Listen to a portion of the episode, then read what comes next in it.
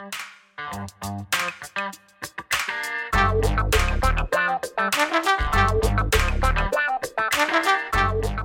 guys, Montel here. Welcome to this edition of Let's Be Blunt with Montel. You know, as 2022 ignites and blows up and starts off with a bang, we know it has started off with a bang, it's worth a pause to assess where the U.S. cannabis industry stands from a legal and regulatory perspective. Despite steady acceptance across the United States with 37 medical and 18 recreational states, serious discussion on Capitol Hill and serious discussion on Capitol Hill, and increasing growth in revenues by U.S. companies, cannabis companies, recent regulatory and law enforcement action and inaction seem to belie any optimism for legalization anytime soon. My guest today has over 35 years of experience in the legal regulatory compliance area, and the past six of which are in the cannabis industry. He's a frequent author and a panelist for cannabis industry issues, and currently the chief regulatory advisor for the American Trade Association for Cannabis and Health, Hemp, and also is chairing its CBD task force and the founding member of its Cannabis Beverage Council. Mr. Gary Kaminsky, thanks so much for being here and being a part of Let's Be Blunt with Montel today, sir. Welcome. Thank you. Very happy to be here. Absolutely. Gary, let's, let's start off by taking a break for just a second and tell us a little bit about your background as a U.S. SEC attorney in, D- in D.C. Absolutely. Um, I started my career back in the late 80s um, basically busting people for insider trading and market manipulation. I worked on some very high profile cases for those of our listeners who are, are like you and I, Montel, and have been around for a while. That would be Drexel and Ivan Boesky. But the most important thing is I developed an expertise in the securities industry, which allowed me to go into the industry on the other side to help people navigate very complex regulatory environments and my career really was focused on complex regulatory environments, whether they be with a proprietary trading firm or my own hedge funds. And that was a perfect lead in to the cannabis space. Um, because as we all know, cannabis is the ultimate regulatory arbitrage where it's federally illegal, but legal on a state by state basis, requiring deliberative navigation of, of regulations. I mean, I got to tell you, I would think it's probably one of the most complicated industries in America today, don't you think? It is. It's a very unique industry because I don't think there's historically ever been an industry in this country where the feds have claimed that you're va- basically violating a federal statute, in this case, the Controlled Substance Act, which triggers anti money laundering and all types of other challenges. Yet, on a state by state basis, it's perfectly legal. Um, and that is where we get into the issues that you just highlighted, Montel. And it's also confusing because now that we have a farm bill that kind of, in a sense, kind of legalized hemp in some ways for interstate commerce, or uh, um, but it didn't really legalize hemp um, because in some states there are police officers are still arresting people for hemp transportation, even when they do test the product to recognize that it is legally hemp. So I mean, this is this is a, a nightmare, and and one that no one seems to want to take the lead in trying to correct. Yeah, I mean the the, the farm bill was well intentioned, and certainly Mitch McConnell um, for his constituents in Kentucky, who are large hemp farmers, hemp farmers in states like North Carolina, have have were supposedly the the beneficiaries of the Farm Bill. The challenge was that the Farm Bill is trying to regulate a plant, and the plant is Cannabis sativa L. And as you well know, it's the same plant. The only difference is on a random day, 15 days before harvest, you test that plant. And if on a dry weight basis, and that's a very important point we'll get to later, it's below 0.3% Delta 9 THC, we call it hemp. If it's above that, it's hot hemp or marijuana. Yet the other cannabinoids, of which 150 or some we know about, are all identical molecularly. The CBD, the CBG, the CBDA, the Delta 8, etc., is all identical.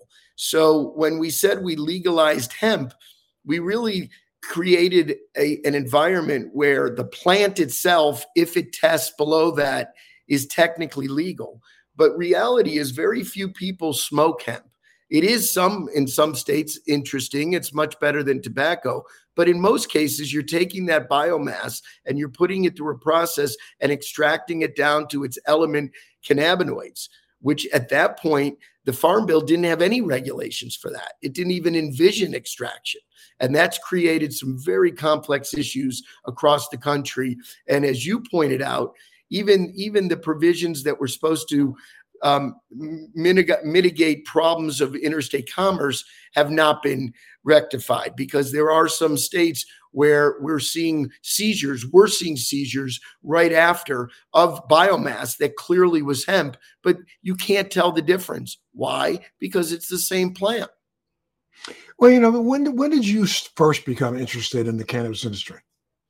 Um, well, realistically, when I was in college, but that was a different interest, and as most people. But in terms of the current cannabis industry, about six years ago, I was approached by a fledgling private equity firm because that's where my space was advising alternative investment fund managers on regulatory compliance.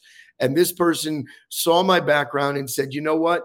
This is the most regulatory intensive strategy there has been. I think your discipline could be great for it.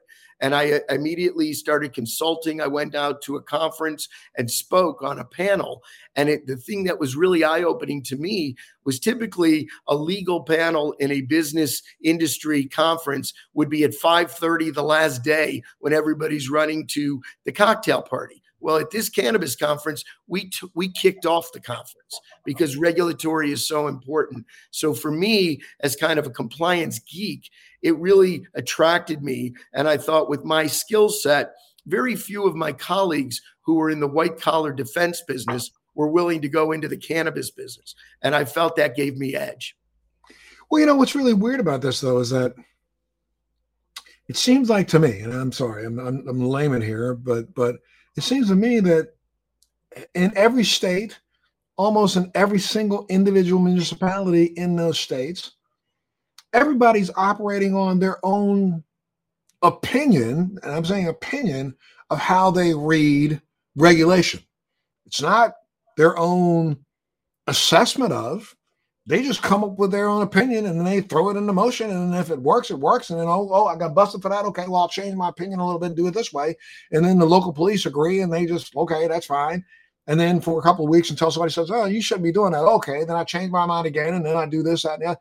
It's, it's ridiculous how we can have a industry that is paying as much in tax dollars as most states require this industry to pay that we can't seem to get some sort of a consensus on anything.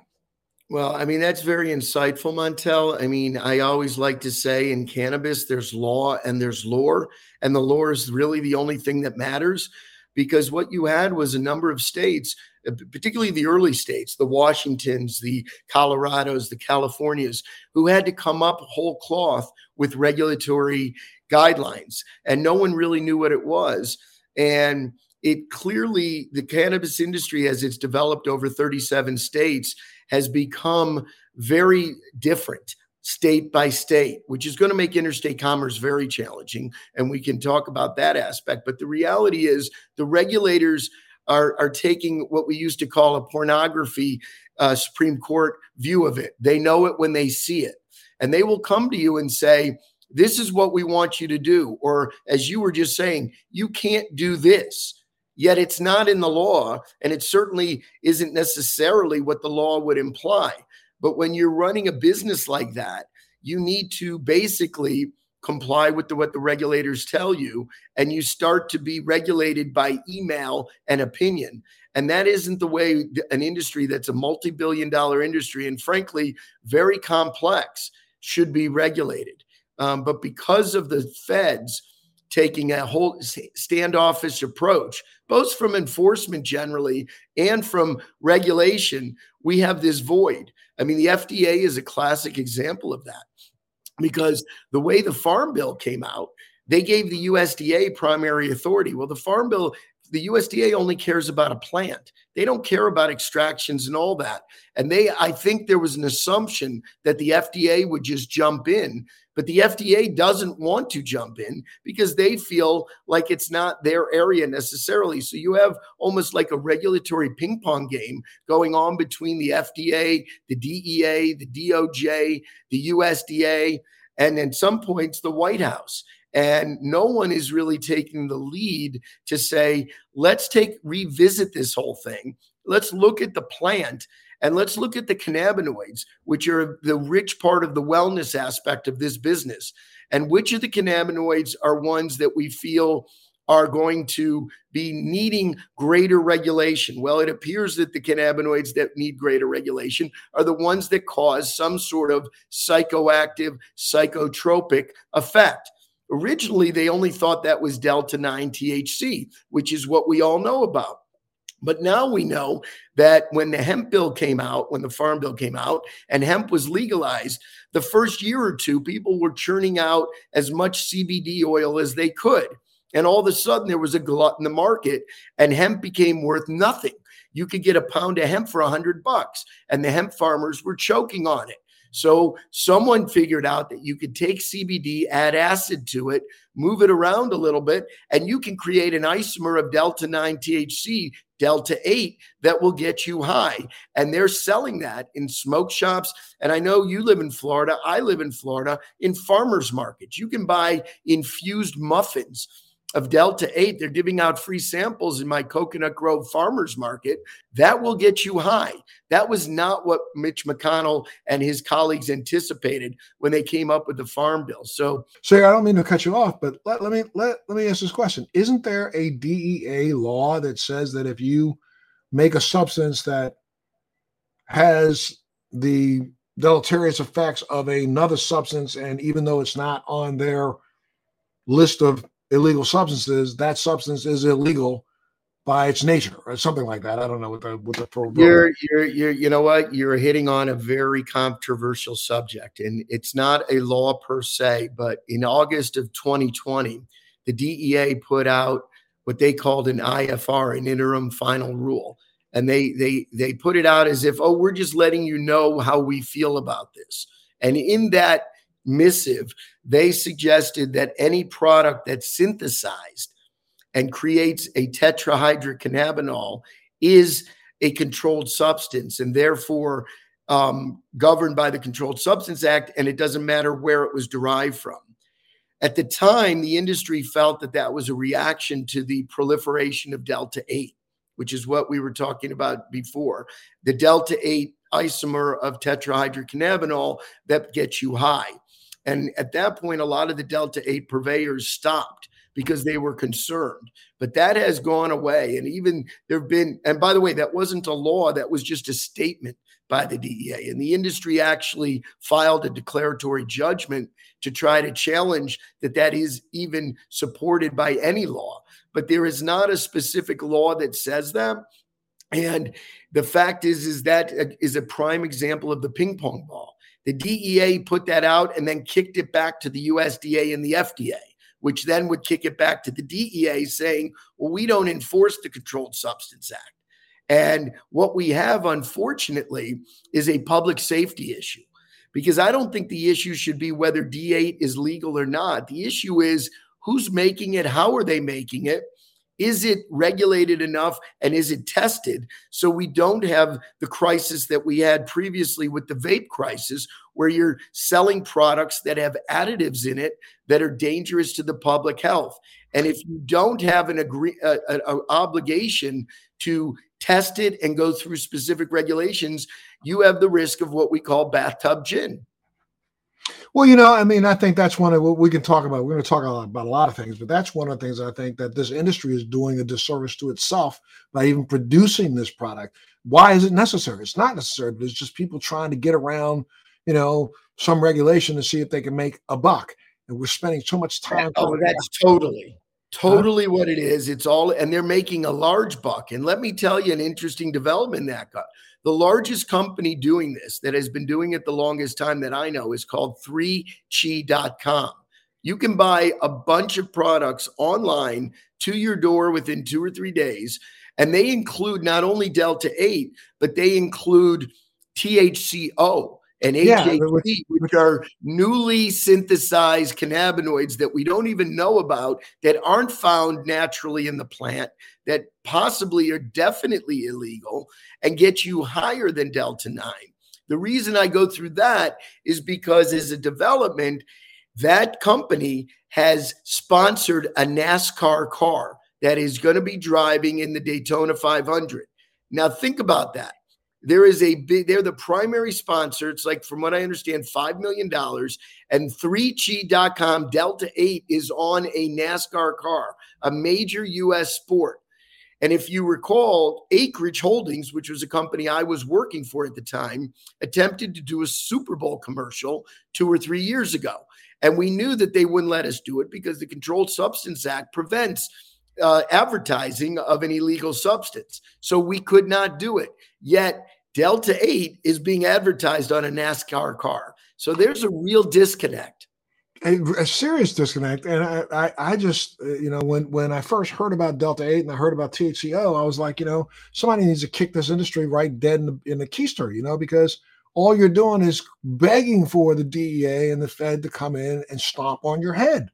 And when they stomp on your head, they stomp on everybody's head because then, you know, it becomes this whole question of anything that's in the back of my truck has to be tested by somebody who doesn't know what they're doing when they test it. And that's another problem. Police municipalities and police officers around offices around the country have not been able to keep up technologically with the tech the testing process to be able to differentiate yeah, some of them can send it out to a third party and find out that, oh, yeah, this came in at 0.3% THC, but others are you still using some of those stupid little shaking bottles that we know can't differentiate between 0.3 and 0.4. Absolutely. So, and then, and the other problem is it's an organic substance, Montel. So today it may be 0.3, tomorrow could be 0.4. You know? Right, cause, right. Because as as it as it degrades, it can also improve. I mean, it's the same reason why you know, we do know that, um, you know, in that week before harvest process, you know, things can change in two days.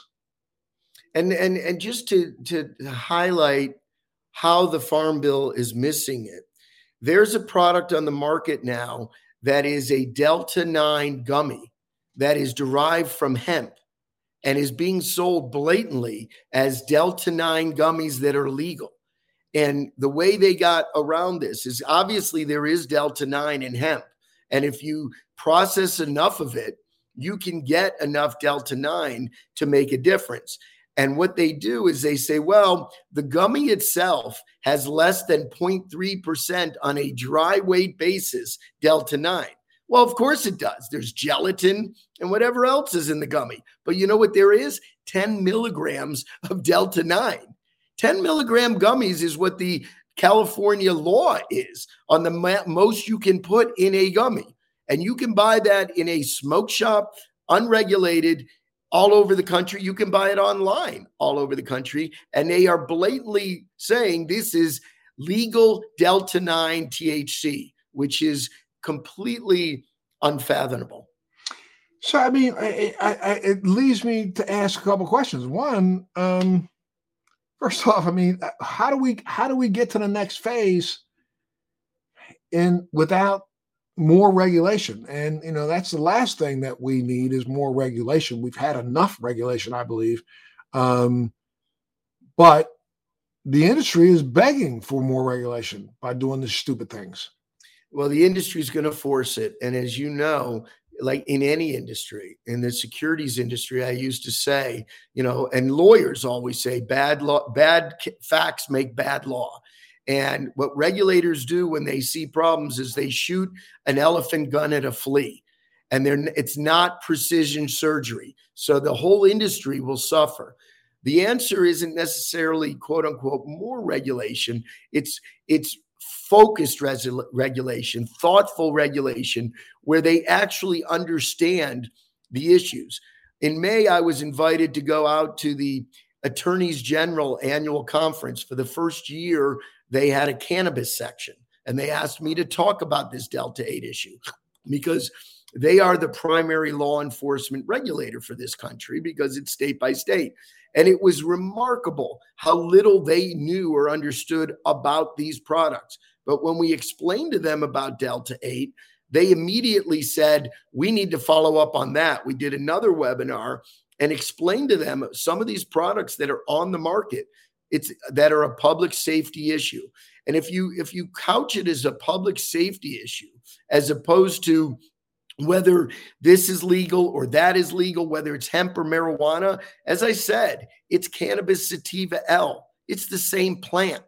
It, it one day it could be hemp, the next day it could be marijuana. It's really not, it's a misguided way to regulate the industry. On, on the other hand, I suspect it took years and hours and hours of negotiation to even get the farm bill out. Now, I just read yesterday that they are amending it in the next several years. And what we're doing at ATACH is we're hoping to have the, the meetings with the, the appropriate parties to just let them know that we are a resource and we want to help the industry by educating them on what we're really regulating here and what we really want to regulate. You know, and I mean, but I think they, they, I'm glad you're doing that because the industry needs to understand that, you know, again, because of our endocannabinoid system, we don't really know as industry providers what we're doing to people. We don't. We don't know what the effect of Delta 8 is to the endocannabinoid system. We don't know what the mm-hmm. effect of THCO is to the endo, endocannabinoid system. So therefore, we don't know what we're really truly doing. We're trying to achieve a high so that we can get away with selling something that gets people high. But at the same time, we could literally be destroying the endocannabinoid system. You could be overloading this thing. I, I, don't know. I'm not a doctor, but you know, there's there's there's something negative that could be happening internally to human beings who ingest this shit, and that's going to come back and bite us all in the ass in about you know a year.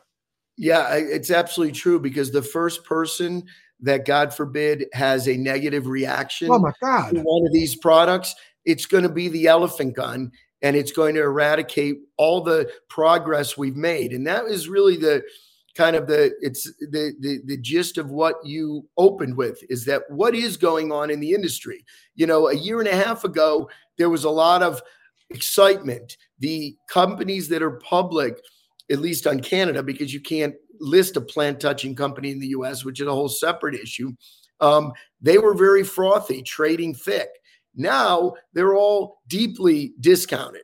Why? Because people had an unrealistic expectation that this thing was going to get legalized. And at this point, I don't see legalization happening for three to five years. I think at best, we should be going for a federal, not illegalization, and get a state by state referendum as to whether you want it done. The next question is how do we facilitate interstate commerce if we've got 50 separate states having 50 separate regulations and testing standards?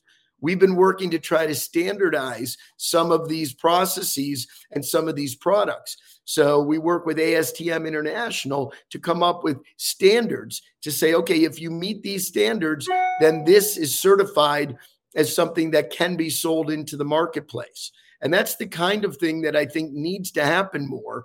And hopefully, will open up the FDA's eyes to start helping the industry as opposed to doing nothing, which is very hurting the industry.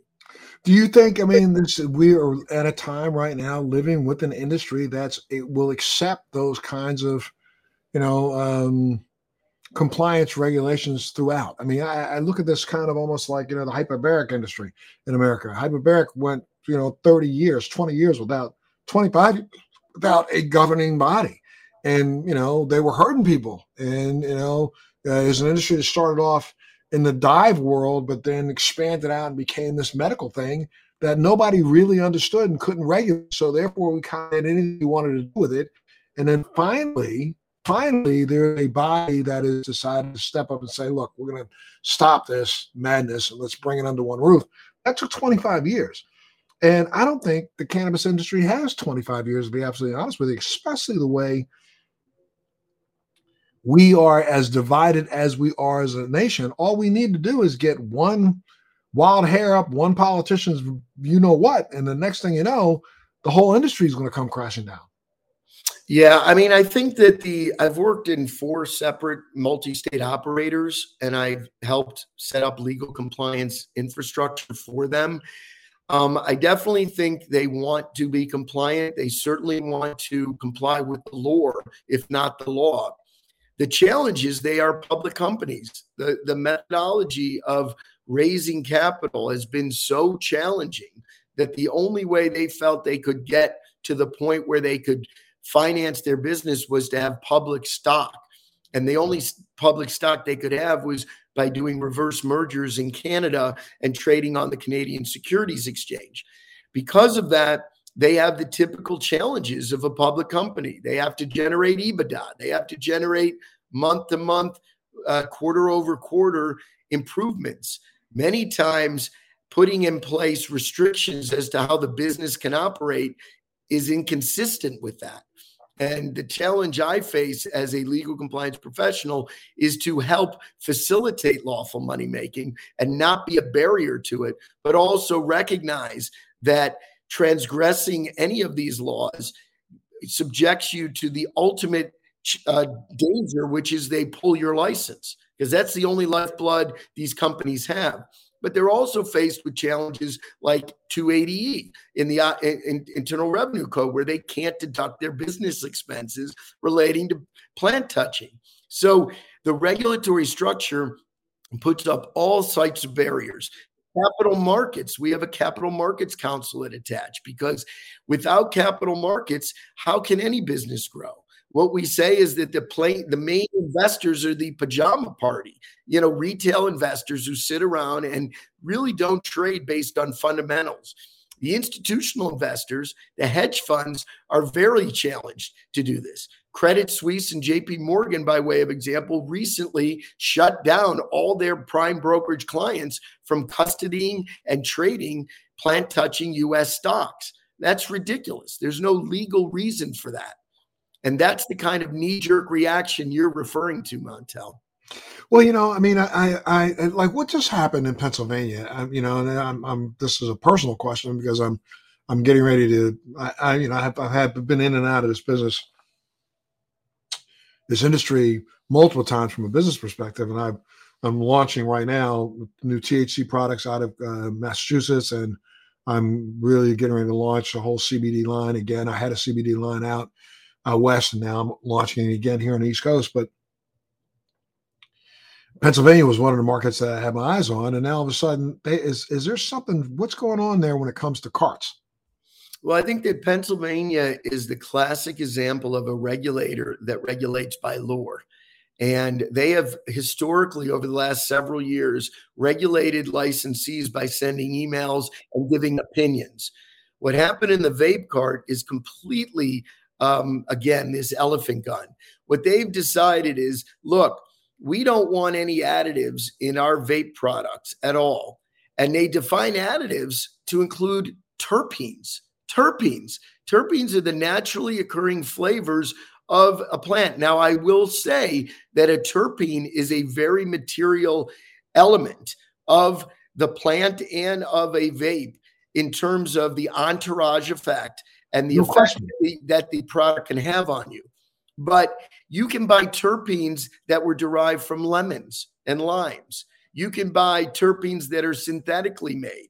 Okay. You can buy terpenes from hemp, frankly, that are probably the best terpenes to buy if you're not getting them directly from the cannabis. But if you think about it, if you do a live resin processing, which is where you flash freeze the plant, you put it through processing, and the oil comes out, and you basically never separate out the terpenes, that would be fine.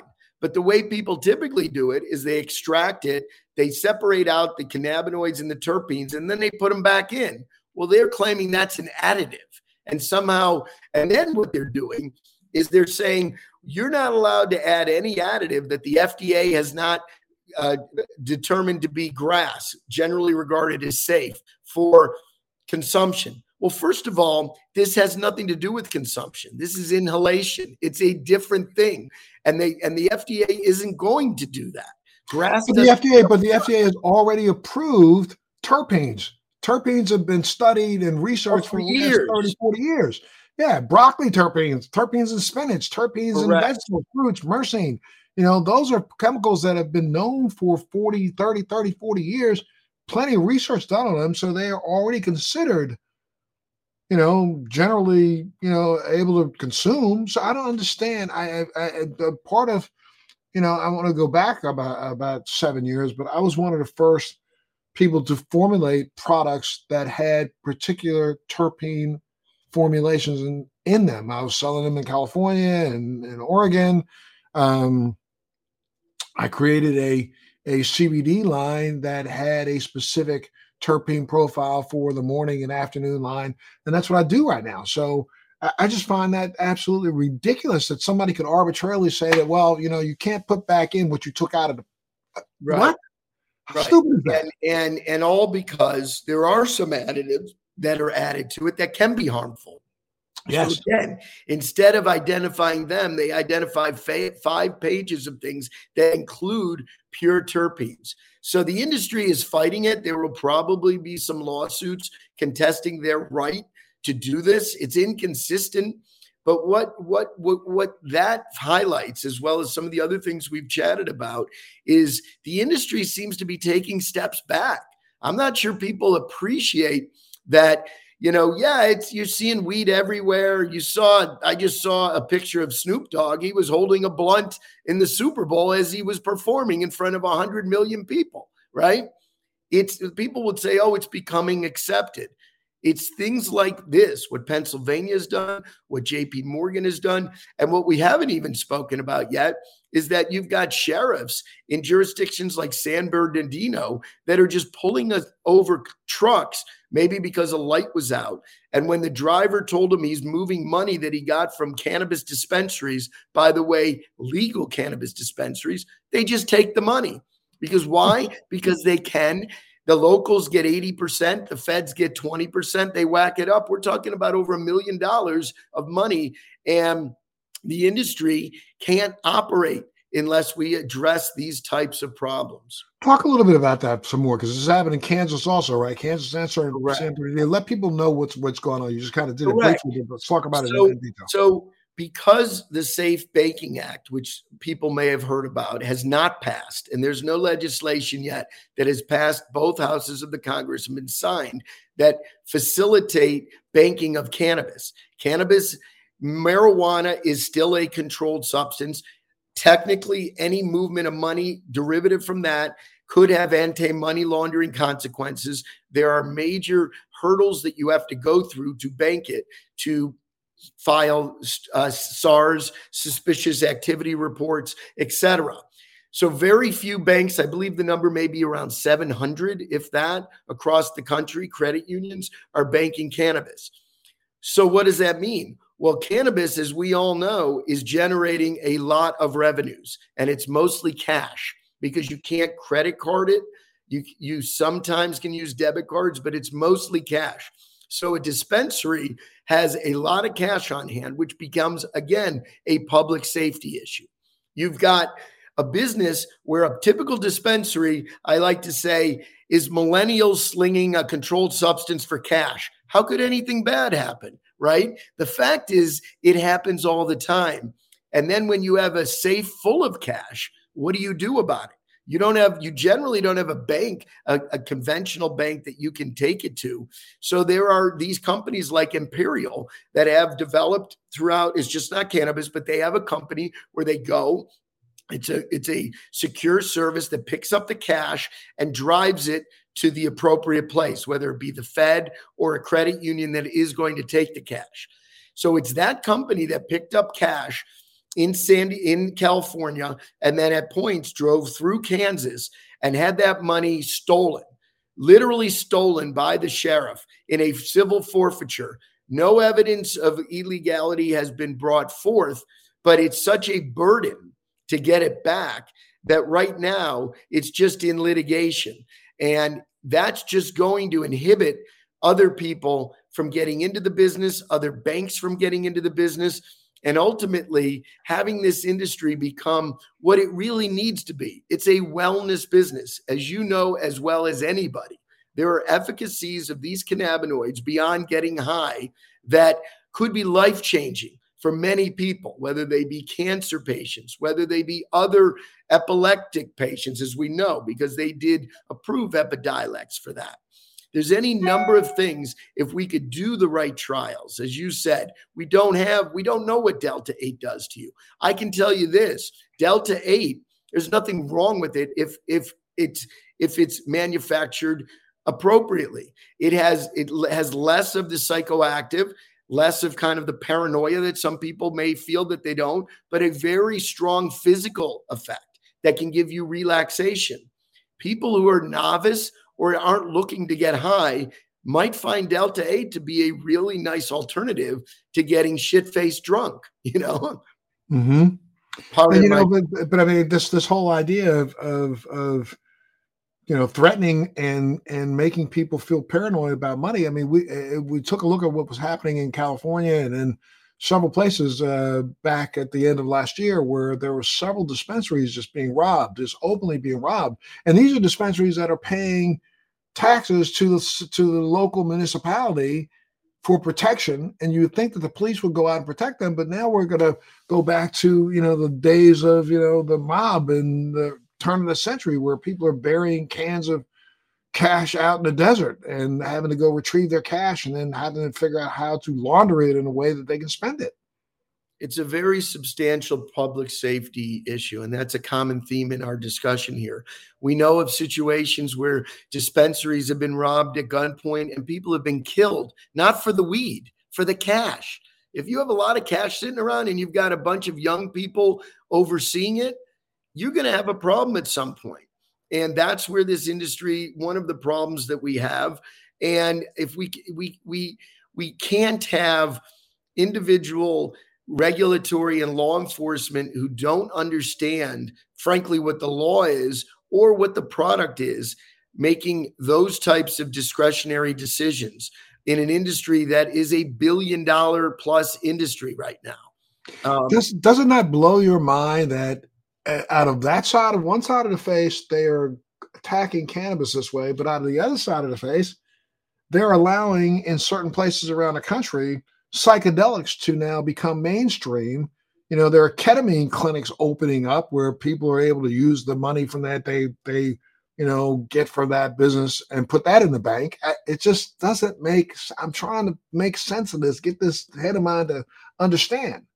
Does that not blow well, you? Are you working? It's hard. To, it's hard to make sense of it, right? And what we like to say is we need normalization of the regulatory structures and we need to it needs to be consistent like you're saying across the board. We need to know what the products are so we can have interstate commerce. Um, part of the problem you, re, you you just referenced taxes okay? While on the one hand they're getting those taxes and in california for instance if you go into a typical dispensary and you want to buy say a, a, a relatively good uh, flower you're going to pay $65 for an eighth plus up to 30% of taxes. So going up to $90 for that eighth. That if you call your local dealer who's working in the illicit market, will get you that same product for $35 delivered to your door. Hence, 80% of the California market is still illicit market. Okay. How are we supposed to deal with this? If law enforcement is busting the people that are operating legally. And by the way, arguably in contravention of Rohrabacher, which is a rider to the budget, which has said that the Department of Justice is not allowed to use any of the funds under this federal budget to arrest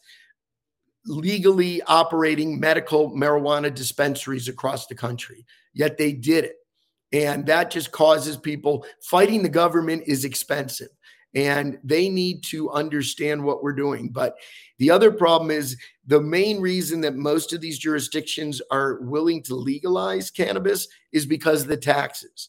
But the problem we're always going to have is that how are you going to compete when the product, just like I described, why am I going into that dispensary and paying $90 when I can go to a guy that's giving me the best Humboldt County product? And I'm obviously I have to get comfortable that it isn't using pesticides or if it's a vape product or other concentrate additives. But assuming I do, I don't think people are going to make that decision just because they want to comply with law. You're absolutely right. And so, I mean, we're also going to run out of time, but what, what, do you think? What's your prediction for 2022? What do you think we are? I don't know. Do you know anything about, um, before we answer that prediction question, you know who Redman is, right? Mm-hmm. Okay. Well, you know, uh, about a year and a half ago, Redman and a group of people got together and they um, sought out uh, help from the Fed and literally launched a brand new what's called the National Cannabis Party, NCP, which is now a federally regulated political party that has the ability to now, you know, um, be included in every state across the country when it comes to federal uh, elections. And they're working very diligently at trying to be included in local municipality um, um, races across the country. Do you think it's going to take something like that to actually start to finally have some impact working with organizations like yours to see if we can get down to Washington, D.C. and make some changes? What, what do we got to do? Um, I think that, and, and, and the, the, the, you know, the DOJs, the FDAs, the DEAs, the USDAs are open to hearing and open to talking. And what we're going to continue to do is meeting with them, conducting seminars for them, advising them on how we think the regulatory structure could be altered to give better control over the public safety element, because that's the only thing that they should be caring about. Um, what's it going to take? We need some leadership. It would be helpful if we had a president that was um, interested in leading on this subject. Obviously, he's got a number of issues on the table that aren't as big as cannabis. But what we do have, unfortunately, is a president that the minute he got elected made it pretty clear that he's not that into cannabis. I know, well, he, but he lied during the campaign, right. just like his his uh, vice president did. Lied and made the statement that we're going to deal with this in the first hundred days. Right, he hasn't done a damn thing, and then Nothing. came out came out, I think like day 30 or 40 and claimed, I still think it's a gateway drug. It's like somebody smacked this man upside his head. And right. I understand where he's coming from because, you know, of all the issues that his family's had to deal with when it comes to addiction and other substances. However, you know, you made a promise. And, you know, coming up in, in midterms, I think, you know, the Republicans are going to shove some of this right back up the Democrats' rear end. And they're going to do it again in 2004. I mean, you know, come on. I, I think it's one of those things that you're going to see more discussions with candidates candidates about, oh, I really believe in uh, cannabis reform, and I'm going to work very hard at making sure just so they can get a vote and do the same thing that this guy did, and that's turn his back on us once they get in office. Well, so, ironic, ironically, the Republicans are being more thoughtful on this subject. Correct. The Democrats, Schumer, is throwing everything in the kitchen sink into this legislation, which will never get passed. Never. You I know. I, I heard. I heard some complicated. Uh, Booker's not helping at all either. No, it was one of those, you know, especially asking for a even more exorbitant tax on top. So I, I, you know, I don't know how do we get through. What's your prediction for 2022, 2023, 2024? Well, I think I think this year I'm hopeful that we're going to see some banking movement, um, which hopefully will clear up some issues. Um, I don't think we're going to see any legalization uh, legislation that's going to get passed. Um, I'm not sure we're going to see anything until things dramatically change, maybe after midterms, and there's something. Um, maybe there's going to be some developments in this country. I mean, people wondered why I was so focused on Delta 8 a couple years ago. They're like, what do you care so much about that? It's hemp. You're in the marijuana business. I'm like, it's the same business and it's the tip of the spear. If people can make psychoactive products and claim that they're legal and compete with people that are having to pay all these taxes, deal with all these regulations, it destroys the industry. We need to normalize uh, the the the regulatory infrastructure. We need to get all the different agencies together to work together rather than playing against each other and say it's the DEA's place, it's the FDA's place. And where is the leadership going to come from? And that's where I think we need we need somebody or some group to be the leader on the subject. Um, it doesn't appear that it's going to come from the White House. And whether or not the White House will put up barriers will answer that question. And that's why I think legalization is significantly further off now.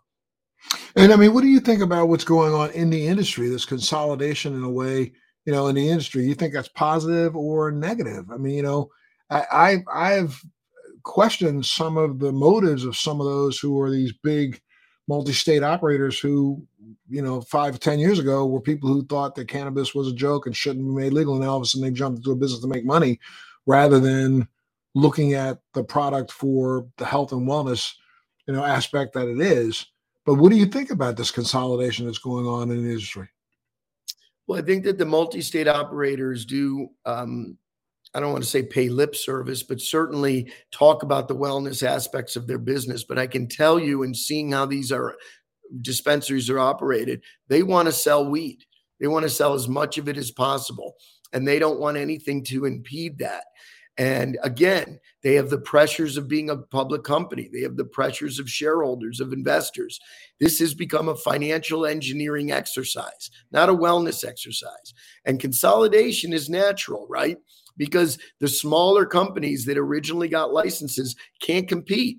It is very expensive to do this, which, by the way, also is why the challenge of social equity being Im- Im- embedded into new legislation creates that um, conundrum is that, okay, we want to help a group of people that have been mistreated across the board by stupid regulatory infrastructure. That makes a lot of sense. But when you start saying we're going to give that group of people favored treatment to get licenses, what are you really saying? It takes millions of dollars and a huge amount of expertise to develop one of these licenses. Is that really going to happen? They're going to end up going to the same people who have the money. And as you know, the people who have the money call the shots. So I think we really need to assess what we're trying to achieve. And I think if I were going to break it down, we're trying to achieve use of this product on a widespread basis so we can get the efficacies but protect public safety while we're doing it and have consistent laws that don't frankly benefit some to the detriment of others like we have with the dichotomy of the farm bill and controlled substance act and then what do you think about, you know, what's going on internationally? I'm involved with a company out of Colombia, which is One World Products, um, um, owned by or one of the, one of the uh, founders is Isiah Thomas. Um, you know, in Colombia, they have close to, you know, a million hectares under contract. Uh, they have about their own 130, 140,000 acres, and recently signed a bill with, you know, one of the big European car manufacturers to help produce hemp biomass for hemp plastics that will start to go into some of you know the world's most sought after you know uh, vehicles um, and that's all public information and they they are a publicly traded company they are going to start having impact worldwide because they are already you know they're building out their their infrastructure and already have contracts to uh, uh, export um, not only flower but extracts and isolates all over the world. And same thing is going to happen in South Africa. I'm involved in a company down in South Africa called Afrohelios, which is already has contracts and is already starting to export isolates all over the world Israel, um, uh, Spain. Um, the, it seems like to me that the international producers are getting ready to stick a pole in the rear ends of the US producers because we're so caught up in our stupidity. And and clearly internationally this plant has been accepted in a number of ways way beyond what we've done in the United States. Canada is an example of that, but Canada's choking on it because it's too small. The whole entire Canada market is smaller than California. And I know I've been working in Thailand where they have legalized cannabis slowly um, they have very little expertise. I think there's huge opportunity to import knowledge and expertise in some of these jurisdictions. Certainly down in South America, like you said, Mexico now has legalized it. It's going to create more pressures, but there's also pressures in the industry. I go back to standardization, right? Because the product that's coming out of Colombia, is that okay for the United States? What standards are they using? Is there any uniform standard on, on what the pro, how the products are cultivated and processed? Um, you know, so that I work with a number of labs. I mean, currently i am a senior counsel at Royer Cooper Cohen and Braunfeld, a, a boutique law firm that has a burgeoning cannabis practice. And I felt for me, I can make more of a difference than being in one particular company where I can hopefully impart some of this knowledge, but also do some of the public policy issues to help change some of these industry uh, developments. And I think that you point out internationally is just going to put even more pressure. We're falling behind and particularly in hemp, right? We're going to lose a lot of that business. And there are a lot of hemp farmers in this country. And I think that the Farm Bill, when they amend it, needs to take into account that this is a cannabis sativa L plant. And we're hmm. talking about cannabinoids. We're not talking about some artificial designation of hemp that can be loopholed into selling the product that you don't want sold in that realm. Gotcha. Well, my friend, I got to thank you so much for being a part of the show today. We're out of time, but I would love to have you back anytime you want. You have a home here. You can always come on. I know that my viewers and listeners will be thrilled with the information that you imparted today. So, Gary Kaminsky, thank you so much for being a part of Let's Be Blunt with Montel today, sir. Thank you. It's my honor. That's in my honor too. And you know, at some point in time, I, will pull you aside for a sidebar, and we can talk about some of the things I'm working on to see if you know, maybe you can give us a little help and a little advice down that road. Okay. No, absolutely. As I said, I'm right in Coconut Grove, so we're neighbors. I think. Okay, my friend. You be well. I mean, we'll catch you up somewhere. Okay. Thank All right. And, and when I do, when I come to you, I will bring a blunt. Okay. but you be well. Take care of yourself and stay safe out there. And thank you for what you do. And thank you for tuning into this edition of Let's Be Blunt with Montel. Thanks for joining me on Let's Be Blunt with Montel. Please make sure you're subscribed and hit the bell to be notified when new episodes post each week. We'd love to hear your feedback also, so please send us your comments.